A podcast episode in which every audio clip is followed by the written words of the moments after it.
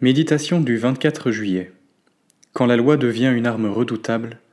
Malachie 2, verset 8.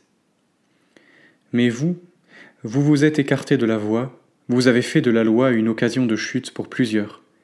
Vous avez violé l'alliance de Lévi, dit l'Éternel des armées. Nous pouvons faire tomber beaucoup d'hommes au moyen de la loi, et ce de deux manières, en imposant nos principes avec orgueil, liant sur les âmes des fardeaux trop pesants, ou à l'inverse en évacuant tout simplement la loi.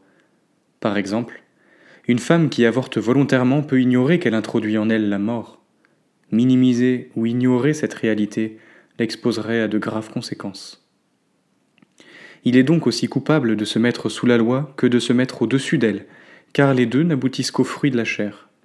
Nos idées et nos points de vue ne sont rien, tout raisonnement peut se contredire par un autre raisonnement. Or, la vérité n'est pas un raisonnement.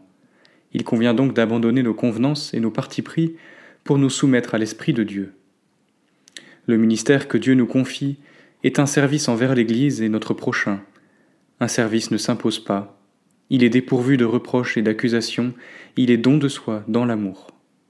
Celui qui accuse les autres, son Église ou sa femme, fait l'œuvre du diable car il détruit.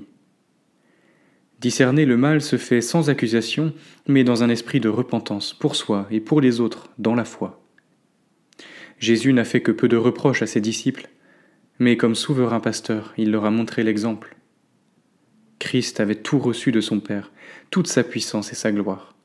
C'est pourtant lui qui se dévait devant ses disciples pour ne porter qu'un linge et leur laver les pieds.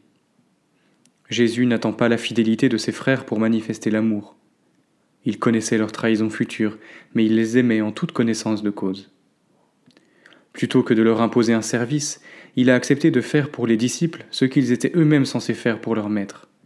Celui qui n'accepte pas cette voie se met au-dessus du Seigneur. Nous n'avons pas à éduquer les autres, nous avons à les servir. En ce qui concerne les jeunes frères, il n'existe pas de meilleure formation que de faire pour eux ce qu'ils sont censés faire pour nous, jusqu'à ce qu'ils le fassent eux-mêmes à leur tour.